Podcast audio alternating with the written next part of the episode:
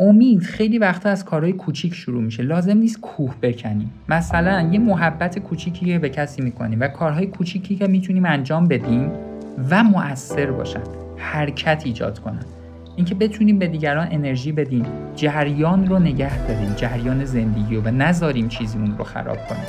امید نیاز به شرایط فوقالعاده نداره بلکه ایجاد یک جریان درست در زندگیه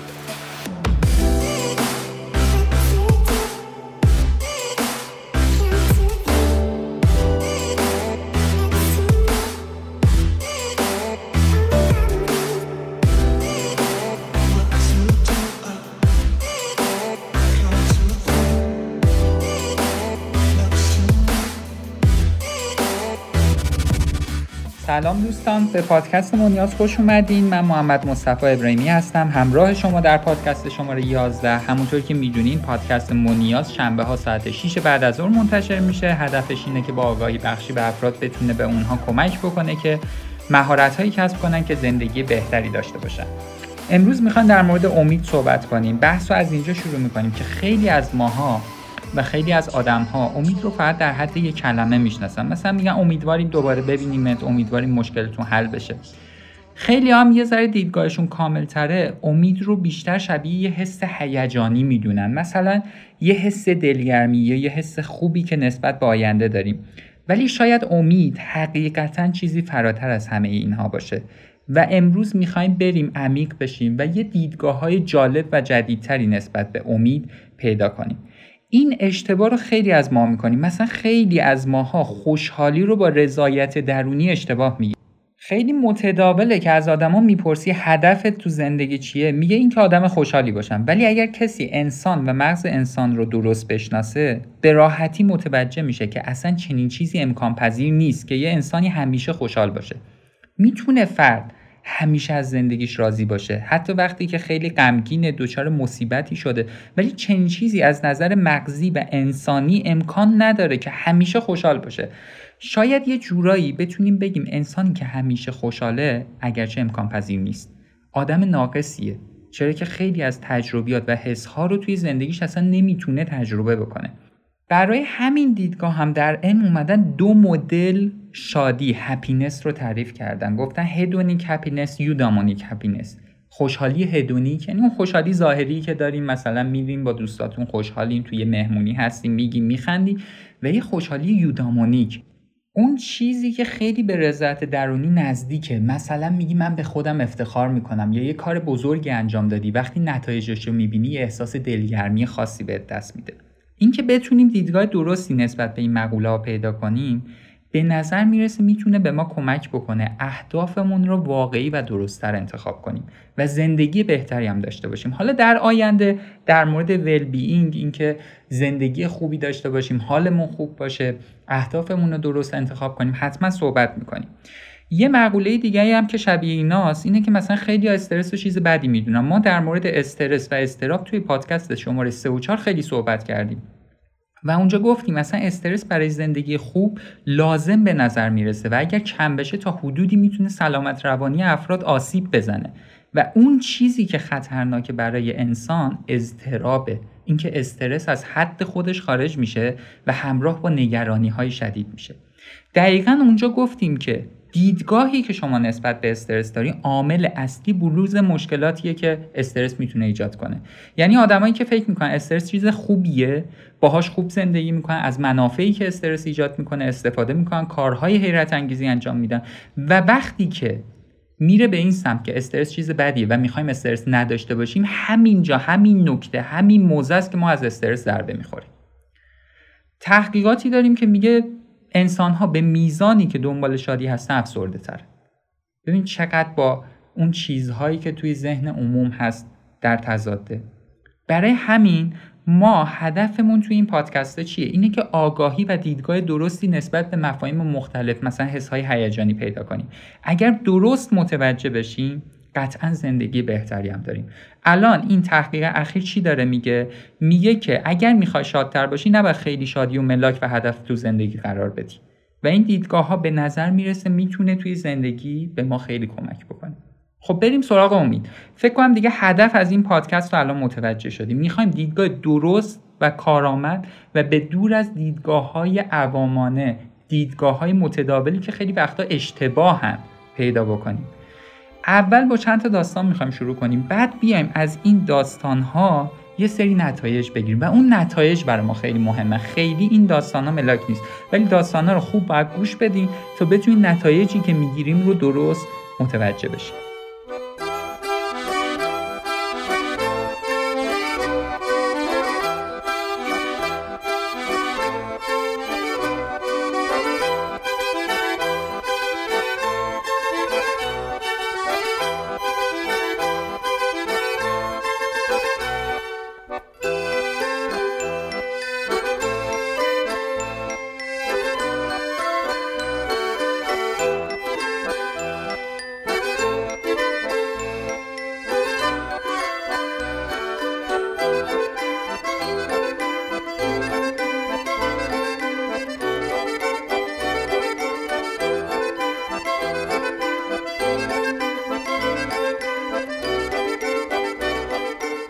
اولین داستان راجع به فردی به نام سامنینگ هوئرن امیدوارم اسمش رو درست تلفظ کرده باشم. اهل کامبوج یا کامبوجیه بوده و خودش هم برای 19 سال راهبه بوده. از شرایطی که برای کشورش توی آن ایام توصیف می‌کنه واقعا شرایط خیلی وحشتناک و دردناک و تیروتاری که مثلا یه دوره مربوط به 1975 تا 1979 مربوط به یه گروهی تحت عنوان خامراج خمرهای قرمز میشه. با تفکرات افراطی و ایدئولوژی خاصی بودن که نزدیک به دو میلیون نفر از افراد کشورشون می‌کشن. یعنی 20 درصد افراد کامبوج به قتل می‌رسن. و تمامی زیرساختهای کشور نابود میشه. میگه سال 1979 که این گروه میرن حتی یه مدرسه سالم هم در کشور نبود که بتونه فعالیت داشته باشه. یه بیمارستان کارآمد وجود نداشت. سامنینگ هم توی خانواده فقیر و نامناسب از نظر اخلاقی متولد شده بود. و پدرش وقتی که نوزاد بوده اونا رو ترک می‌کنه. پدر خوندش هم معتادل نبوده و معتاد به الکل بوده. مشکلات خیلی زیادی هم داشته. انقدر اوضاع بد بوده که مادرش اون رو به یه خانواده دیگه ای میسپاره که بزرگش کنن. بعد از تقریبا ده سال سامنینگ به خونه برمیگرده و وضعیت مالی خیلی بدی داشتن. و تأمین هزینه ها هم بیشتر بر عهده مادرش بوده دیگه. که میگه وقتی من تحصیلات ابتدایی تموم کردم در سال 1995 مادرم حتی 5 دلار پول نداشت بده که من بتونم ادامه تحصیل بدم. ولی این صحبت ها رو بعد از 20 سال از اون واقع می‌کنه میگه که از دانشگاه هاروارد توی آمریکا فارغ و تحصیل شده موفقیت های خیلی زیادی کسب کرده و یه داستانی تعریف می‌کنه که معتقد نقش اساسی رو در تغییر زندگیش داشته. حالا می‌خوایم بریم توی اون داستان. توی سال 1998 که چند سال از راهبه شدنش میگذشته مالاریه می‌گیره. بعد سعی می‌کنه به کمک روش های سنتی خودش رو درمان کنه خیلی از نظر روحی میجنگه ولی جواب نمیده. چون پولی هم نداشته نمی‌تونسته بره دکتر و دیگه از درمان ناامید میشه به مادرش هم نمی‌تونسته بگه چون احتمالا مادرش پول خیلی زیادی قرض می‌کرده که از پرداختش ناتوان بوده. میگه که من تنها بودم حتی نمی‌تونستم حرکت کنم یا چیزی بخورم. یه حرفی اینجا می‌زنه خیلی دردناکه واقعا. میگه تنها چیزی که می‌خواستم این بود که وقتی میمیرم کتاب داما توی دستم باشه. یکی از وظایف راهبه ها اون زمان این بوده که هر روز باید می‌رفتم به هومه و اینکه غذا و چیزهای دیگه ای رو جمع آوری می‌کردن و برای بقیه می آوردن. من چون نمی‌تونستم برم یه خانومی به اسم سوکا بوده که سراغش رو می‌گیره و میاد معبد به دیدنش. وقتی که اون رو در اون وضع می‌بینه که داشته میمرده شوکه میشه. وقتی که مشکلش رو اینکه چرا نمی‌تونه به دکتر بره رو برای سوکا توضیح میده سوکا یه جمله میگه. میگه نگران هزینه های درمان نباش من همه رو پرداخت می‌کنم. میگه دقیقا اون لحظه ای که آماده هستی وقتی این رو میشنوی حس می‌کنی کاملا خوب شدی. و محبت اون زن منقلبش می‌کنه و خلاصه میره درمان میشه و برمیگرده به معبد و دوره ها رو میگذرونه. میگه درسی که من گرفتم اینه که قدرت امید و محبت می‌تونه زندگی یک فرد رو متحول کنه. اون میگه ارزش اصلی زندگی من از اون به بعد محبت شد. اینکه با محبت با مردم برخورد کنیم و اونها می‌تونن به کمک انرژی محبت زندگی خودشون هم تغییر بدن.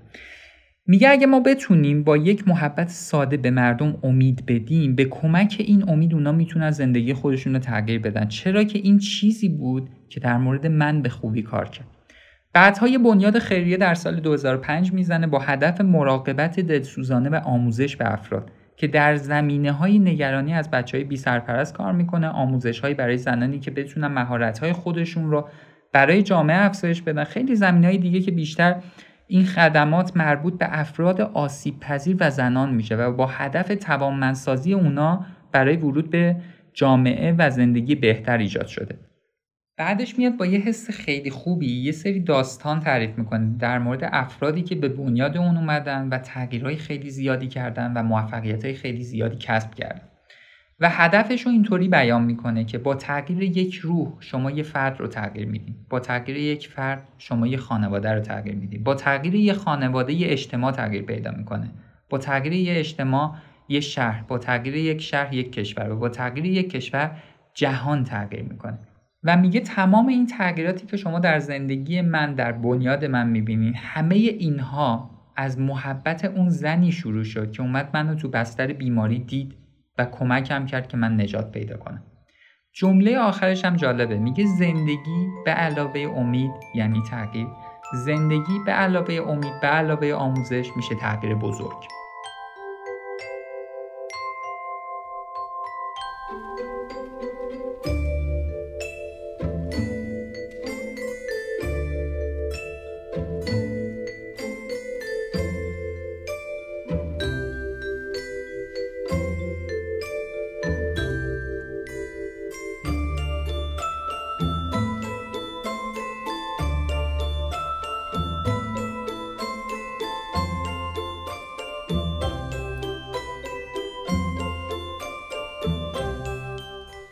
داستان دوم مربوط به فردی که خیلیاتون میشناسیدش نیک بوچیچ فردی که با سندروم تترآملیا به دنیا اومد دست و پا نداره و یه سخنران انگیزشی و یکی از گرونترین سخنرانهای دنیا هم هست. اون با توجه به تیپ شخصیتی و مدل رفتاریش اینا امید و اینطوری تعریف می‌کنه. میگه transforming the walls into the doors. یعنی تبدیل موانع به محدودیت ها و بعضی از صحبتاش هم واقعا خیلی جذابه. معمولا صحبتاش مربوط به زندگی خودش میشه چرا که تونسته با محدودیت های بزرگی که توی زندگیش داشته کنار بیاد. الان هم به یه فرد موفق با یه شهرت جهانی تبدیل شده. خیلی آدم پرکاریه. مثلا توی سه سال هزار تا سخنرانی انجام میده. میگه از بچگی پدر و مادرم به من می‌گفتن فارغ از اینکه چرا من اینطور متولد شدم یک انتخاب بزرگ دارم. اینکه به خاطر چیزهایی که ندارم ناراحت باشم یا اینکه سپاسگزار و شاکر باشم به خاطر چیزهایی که دارم. توی پرانتزم بگیم که یه آدم نسبتا مذهبیه. اینو می‌تونین توی مدل صحبت کردنش هم حس کنین و درک کنین. میگه این خیلی تصمیم مهمی در زندگی من بود که کدوم یکی از این دوتا رو انتخاب کنم. توی دوران ابتدایی تحصیلش خیلی مورد آزار و اذیت بچه ها قرار می گرفته و توی صحبتش هم خیلی به محبت و امید تاکید داره و میگه وقتی که اینها کم میشه توی زندگی ما استحکام خودمون رو برای زندگی خوب از دست میدیم. از مشکلاتی که توی زندگی داشته دوران کودکیش صحبت می‌کنه و یه شانس خیلی بزرگ رو هم مطرح می‌کنه. میگه محبت خیلی خالص و زیادی پدر مادرم بهم داشتن. میگه من در سالهای زیادی نمی‌تونستم امید و شادی رو تجربه کنم و در مورد صحبتهایی که دیگران باش می‌کردن میگه اینکه نیک تو به اندازه کافی خوب نیستی بیخیال شو. هیچ وقت نمی‌تونی یه شغل به دست بیاری نمی‌تونی ازدواج کنی هیچ وقت نمی‌تونی دست همسرتو بگیری. چه مدل پدری می‌خوای بشی وقتی که بچت گریه می‌کنه؟ حتی نمی‌تونی دستشو بگیری و دلداری بهش بدی. تو تنها هستی تا جای این صحبت ها پیش میره و این شرایط روحی که در هشت سالگی تصمیم به خودکشی می‌گیره. میگه دلیلش این بود که هیچ امیدی نداشتن. تا اینکه در ده سالگیش چند بار اقدام به خودکشی می‌کنه می‌خواسته خودش رو توی آب خفه بکنه و اینکه بعد از اینکه پدرش هم پیداش می‌کنه میگه می‌خواستم فقط ریلکس کنم. میگه در یکی از این اقدام ها به این فکر کردم که چقدر خانوادم متحمل درد و رنج میشن چرا که خیلی به من امیدوار بودن. و این تفکر و دیدگاه و اون محبتی که خانواده بهش داشتن اونو از این کار منصرف می‌کنه و امیدوارش می‌کنه دوباره به زندگی. و امید اصلیش رو هم میگه من از محبت پدر مادرم گرفتم. خیلی شبیه به داستان قبلیه. توی سال 2012 هم تشکیل خانواده میده. در حال حاضرم چهار تا فرزند داره و اینکه تونسته خیلی از محدودیت ها رو توی زندگیش کنار بزنه و یه زندگی خوب برای خودش ایجاد کنه حالا این دوتا داستان توی ذهن داشته باشیم. می‌خوایم بریم از این داستان ها یه سری نتایج بگیریم و امید واقعی رو پیدا کنیم که مفهوم امید چیه. گفتیم امید لزوما یه حس هیجانی که ما نسبت به آینده داریم نیست. نکته شماره یک. سوال اصلی اینه که کی این افراد امیدوار شدن؟ دقیقا وقتی امیدوار شدن به زندگی که زندگی هاشون شروع به تغییر می‌کنه. و وقتی از اون سکون و رخوت خارج میشن وقتی که می‌تونن زندگی رو در جهت درست به جریان در بیارن و اینکه نتیجه اون تغییرات رو می‌بینن حرکت و جریان زندگی در مسیر درست همون امیده چیزی که می‌خوایم بگیم اینه که امید یه حس نیست. حس ها میان و میرن. این افراد بعد از این اتفاقهایی که توی زندگیشون افتاد شروع به تغییر می‌کنن و این تغییر مستمر رخ میده و می‌تونن تغییرات زیادی رو تو زندگی خودشون و محیط پیرامونشون ایجاد کنن. حقیقت امید در واقع این تغییر این جریان این حرکت در مسیر درسته. نه یه حس هیجانی که ما داریم و خیال می‌کنیم یا در توهماتمون می‌بینیم در آینده خیلی اتفاقهای خوبی قراره بیفته. اون جریان در مسیر درست میشه امید.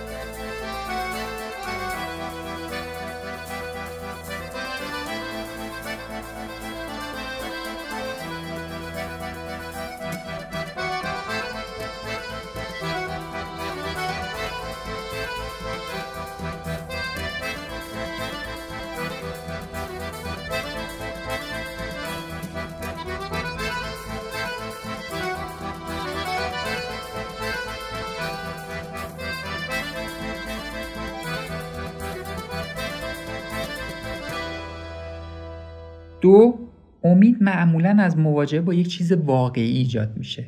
اینکه محبت اون زن به سامنینگ واقعی بود یا محبت خانواده نیک به او واقعی بود.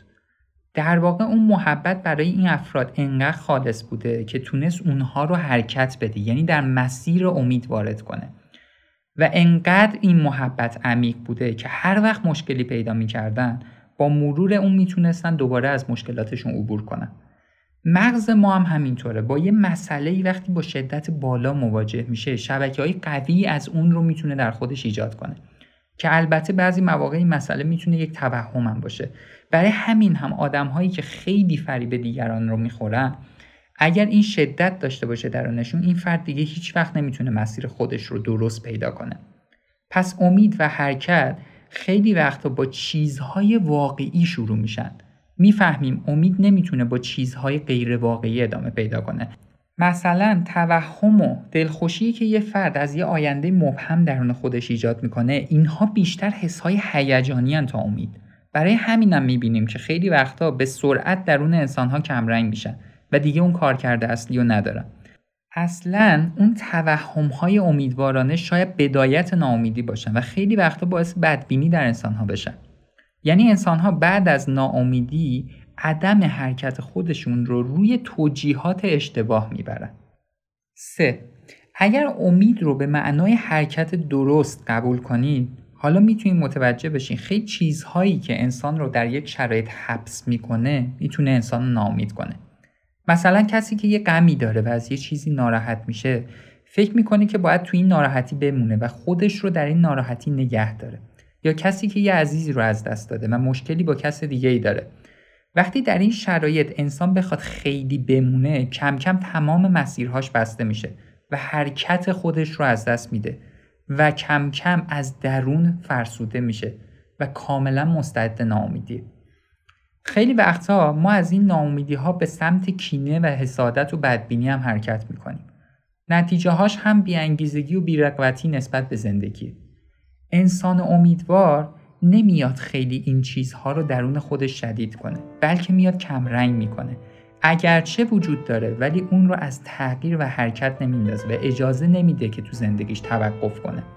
پس اگر روزی شکست خوردیم به مصیبتی برخورد کردیم از کسی ناراحت شدیم باید سعی کنیم اون رو در خودمون کوچیک کنیم و نباید بذاریم شدت بگیره چون همون عامل توقف و ناامیدی ما میشه.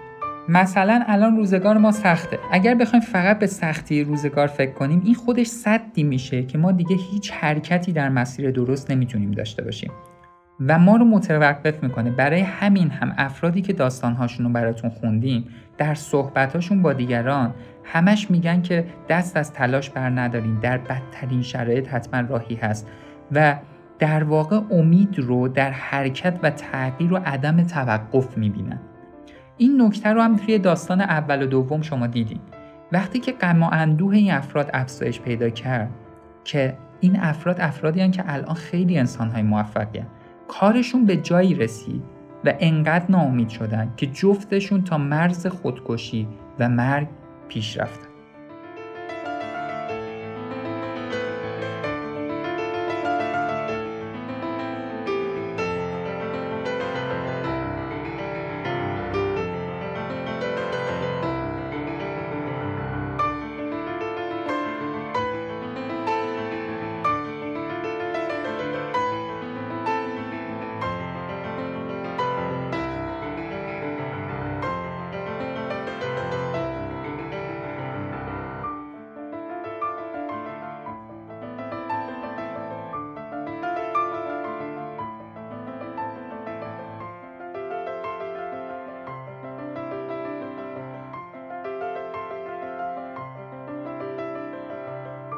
خب نکته چهارم همدلی و محبت یعنی روش هایی که انسان رو از غم و اندوه خارج می‌کنه می‌تونه روش هایی برای امیدوار شدن باشه. توی داستان اول وقتی سامنینگ داشت به خاطر نبود دارو و ابتلا به مالاریا جونش رو از دست می‌داد همدلی و محبت اون زن به اسم سوکا اون رو از ناامیدی نجات میده تا جایی که خودش دلیل اصلی درمانش رو محبت سوکا می‌دونه و میگه من همین که اون زن اومد به محبت کرد درمان شدم دلیل اصلی درمانش رو داروها و درمان پزشکی نمی‌بینه بلکه محبت سوکا می‌دونه. در داستان دومم نیک میگه چیزی که من رو از خودکشی و توقف زندگی منصرف کرد یا از همون ناامیدی نجات داد محبت و عشق پدر مادرم بود. اینجا یه اخبار ناخوشایندم داریم متاسفانه. اون اینه که میزان همدلی در جهان به مقدار قابل توجهی داره کاهش پیدا می‌کنه. توی یه تحقیقی که روی 14 هزار دانشجو توی سال 2009 انجام دادن فهمیدم میزان همدلی یا امپاتی در اونها به مقدار 75 درصد نسبت به دانشجوی سال 1979 کمتر شده. و این روند هم متاسفانه ادامه داره. فکر می‌کنم زیادم نیاز به اثبات نداره چون اثرات اونو هممون توی جامعه و زندگی هم می‌تونیم ببینیم و به وضوح رشد طبعات اون مثل افسردگی و ناامیدی هم قابل مشاهده است. نکته پنجم امید خیلی نیاز به شرایط و امکانات خاصی نداره. این داستان ها رو که می‌خونیم دیگه واقعا زندگیامون نمی‌تونه سختتر از این افراد باشه. تا حدودی شرایط اونها اصلا غیر قابل درکه برای اکثر ماها. و اونها در این شرایط های سخت در مورد تغییر حرکت زندگی برای ما صحبت می‌کنن. توی ناامیدی انسان ها منفعل میشن و قابلیت ها و استعداداشون از دست میره. از نظر علوم شناختی هم درسته چون مغز وقتی که کارکرد درستی نداشته باشه تحلیل میره. در مورد این قبلا صحبت کردیم. یادتون باشه گفتیم که یه شعاری در مورد مغز داریم. Use it or lose it. یا ازش استفاده کن یا قابلیتاش از دست میره و دیگه بهشون دسترسی نداری. امید خیلی وقتا از کارهای کوچیک شروع میشه. لازم نیست کوه بکنیم. مثلا یه محبت کوچیکی که به کسی می‌کنیم و کارهای کوچیکی که می‌تونیم انجام بدیم و مؤثر باشن حرکت ایجاد کنن. اینکه بتونیم به دیگران انرژی بدیم جریان رو نگه داریم جریان زندگی رو و نذاریم چیزی اون رو خراب کنه. امید نیاز به شرایط فوقالعاده نداره بلکه ایجاد یک جریان درست در زندگیه. و مهمه که تا فرد خودش نخواد از ناامیدی خارج نمیشه. آدمی که ارادش بر حرکت نکردنه هیچ جوری نمیشه از ناامیدی خارجش کرد و در مسیر درست بهش کمک کنیم که حرکت بکنه. نکته ششم اینه که امید یه حرکت جمعی هم هست. در زندگی این دو نفرم می‌بینیم. بعد از اینکه خودشون شروع به تغییر می‌کنن سعی می‌کنن این حرکت و تغییری که خودشون داشتن توی زندگی دیگران هم ایجاد بکنن و بتونن انسانها رو با خودشون همراه کنن. انسانها باید همه رو به حرکت نزدیک کنن تا بتونن خودشون هم تغییر کنن چون انسان یه موجود اجتماعی. نکته هفتم اینه که فاصله بین امید و ناامیدی فقط یه قدمه. در هر دو داستان این رو به وضوح درک می‌کنیم. یه لحظه کلیدی توی هر دو داستان هست. لحظه ای که سوکا به سامنین میگه نگران هزینه نباش. لحظه ای که نیک توی اقدام به خودکشی یاد پدر مادرش میفته دقیقا لحظه ایه که شروع به حرکت و تغییر می‌کنن. پس اگر که امید رو ما دور می‌بینیم این به خاطر یه دیدگاه نادرست و اشتباه شناختیه. امید دقیقا اون لحظه ایه که تو زندگی تو تغییر میدی و اون لحظه ای که شروع به حرکت می‌کنی و زندگیت رو در جریان درست قرار میدی. خب می‌خوایم یه مروری بکنیم از اینکه چه چیزهایی تا اینجا گفتیم. اول از همه اینکه امید یه حس هیجانی نیست. امید حرکت و جریان داشتن در مسیر درست. دو اینکه معمولا امید از مواجهه با یه چیز واقعی یه محبت واقعی یه رویکرد واقعی ایجاد میشه. مثل سامنینگ که امیدش از لحظه شروع شد که با محبت اون زن مواجه شد. یا نیک امیدش از لحظه شروع شد که تونست محبت پدر مادرش رو درک بکنه. سه مسائلی که انسان متوقف می‌کنن مثل غم و اندوه زیاد باعث ناامیدی خیلی زیادی می‌تونن در افراد بشن و افراد باید سعی کنن از پی این مسائل بگذرن تا به زندگی و امید برگردن. چهار همدلی و محبت می‌تونه انسان از غم و اندوه خارج کنه و می‌تونه باعث امیدوار شدن انسان ها بشه. پنج امید خیلی نیاز بند شرایط و امکانات خاصی نیست بلکه یه روی کرده یه تغییره یه حرکته. 6 امید یه مقوله اجتماعی هم هست یه حرکت دست جمعیه. یعنی شما باید سعی کنی اطرافیان هم حرکت بدین. اگه می‌خواین خودتون حرکتتون متوقف نشه. و هفت فاصله بین امید و ناامیدی یه قدمه. به پایان پادکست شماره 11 مون نزدیک میشیم. ممنون از حامد دبیرزاده، مهران زجاجی، نیمان رحیمی ها، دکتر محمد شیرازی، شهرزاد طیبی و سایر عزیزان و دوستان بزرگوارانی که نمی‌تونیم از تک تکشون نام ببریم. خیلی ممنون از اینکه تا اینجای کار همراه ما بودیم. پادکست مونیاز شنبه ها ساعت 6 بعد از ظهر منتشر میشه. هدفش اینه که با آگاهی بخشی به افراد کمک کنه. زندگی بهتری داشته باشم. پادکست ها رو می‌تونید از طریق سایت مونیازپادکست.com یا آیدی تلگرام و اینستاگرام مونیاز پادکست دنبال کنین نظرات و پیشنهاداتتون رو برای ما بفرستین. حتما می‌خونیم. خیلی برامون مهمه. تا پادکست بعدی فعلا خدا نگهدار.